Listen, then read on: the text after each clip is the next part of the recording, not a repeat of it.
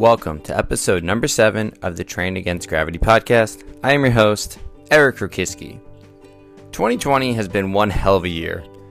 I'm sure you are looking forward to 2021, and so am I. I mean, who isn't? I love how inspired people become for their resolutions. I know, I know. Most stick with it for a couple of weeks and then give up, especially when it comes to weight loss. I think the reason people fail or give up is because they're following bad advice. The majority of diets are short term fixes and operate on an extreme calorie deficit. Simply put, you eat way less food than you are used to. And this is not sustainable in the long run. Remember, you don't have to starve yourself to lose weight. A small calorie deficit over a couple of months can lead to significant weight loss. But you have to know what that calorie total is. The best way to find out is through counting your calories. Don't go anywhere. Hear me out for a second. If you consistently get speeding tickets while driving, it makes sense to look at your speedometer. The same thing applies to your diet. If you struggle to lose weight, or if you go on this extreme weight loss, weight gain pattern, maybe it's time to check the calorie speedometer. I'm not proposing you do it for your whole life. Rather, you do it for a couple of weeks to a month to get a general idea of what you should be eating to lose weight. Trust me, it isn't as scary as you think. Tune into this week's podcast to learn how easy calorie counting can be.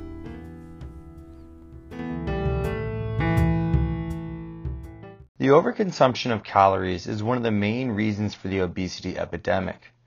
Granted, a lack of sleep, community, and exercise have played their part.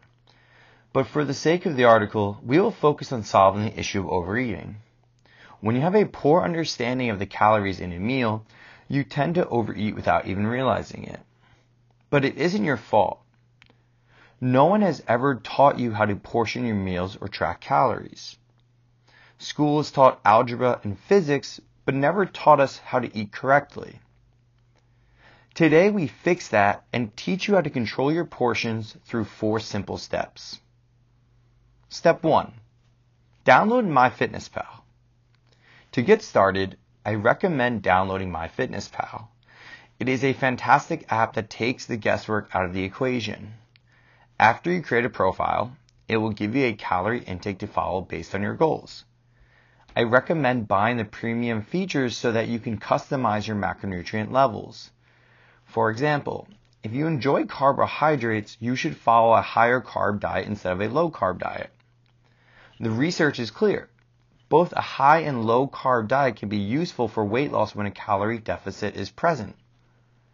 A calorie deficit occurs when you consume less energy than your body needs. To lose body fat and not muscle mass, you must perform resistance training and consume enough protein. Keep your protein intake between 20 to 30% of your calorie total to maintain and build muscle mass. Step 2. Select the number of meals. The total amount of calories you consume is responsible for your metabolism, not the number of meals. Therefore, you should select a number of meals that you are comfortable eating. Start at 4 meals per day, then adjust from there. If you feel bloated or overly stuffed after each meal, then decrease your calories per meal and add a couple of snacks. I have found fruits and vegetables fruits and vegetables be highly effective at reducing hunger. Boy, do I love me some raw broccoli and carrots. Ideally, each meal should consist of a protein, vegetable, and carbohydrate source. But don't worry if life gets in the way and you eat something that isn't considered healthy by an Instagram influencer. That's the beauty of calorie counting. It allows you to eat the foods you love and still lose weight. Step 3. Buy a scale and weigh your food.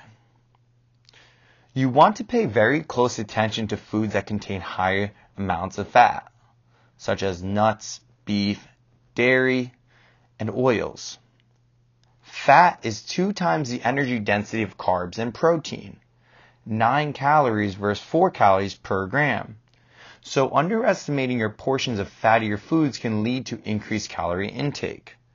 a small increase of 200 calories per day can lead to weight gain.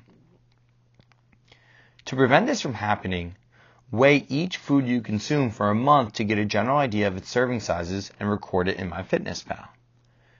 You should be testing your newfound skill throughout this time by estimating each food's weight before weighing it. Your hand is a great place to start. For example, you can use the size of your palm to estimate 4 ounces of protein. You can then take the palm sized burger or steak and weigh it to see if your hand portion was correct. Head to the website to see the infographic below that will give you some pointers on how to do this. The purpose of the test is to give you feedback. If you can consistently estimate each food's right amount, you improve and can wean off the food scale. But if you are nowhere close, you need more work and should continue to weigh your food. The whole point of weighing food is to develop the skill of recognizing accurate serving sizes and eventually get you off of the training wheels of the food scale head to the website to see the food scale that I use. What about restaurants? MyFitnessPal does have a calorie tracking feature for restaurants, but not everyone uses it. I recommend limiting eating out to three to four meals per week. Usually, restaurants will add more fat and sugar to meals to add flavor. But can you blame them? Sugar and fat together are delicious. And remember, their job is to make the food taste good, not healthy. So on the days you go out to eat, you should consume more protein throughout the day and limit your fat and sugar calories. Step 4. Be patient and strive for progress. Tracking your calories is a skill, one that takes time and patience. There is no timetable for this process. It could take anywhere from a month to a year. I am no robot. I am a human being just like you. So I know how challenging it can be to track your calories every day. If you mess up and forget, give yourself a break and focus on the next day. I've gone months without calorie tracking, months without weighing my food, but eventually I always come back and check back in to see how I'm doing. I think it's really important that you do this every three to four months. But to get started, Set a goal and do it for one month. See what happens. Trust me, the extra work you put forward will be worth it in the end.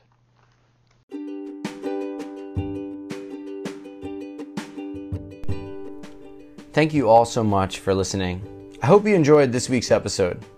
Please follow me on Instagram at Eric Rokiski to receive free workouts, nutrition, and motivational tips to get you through the week.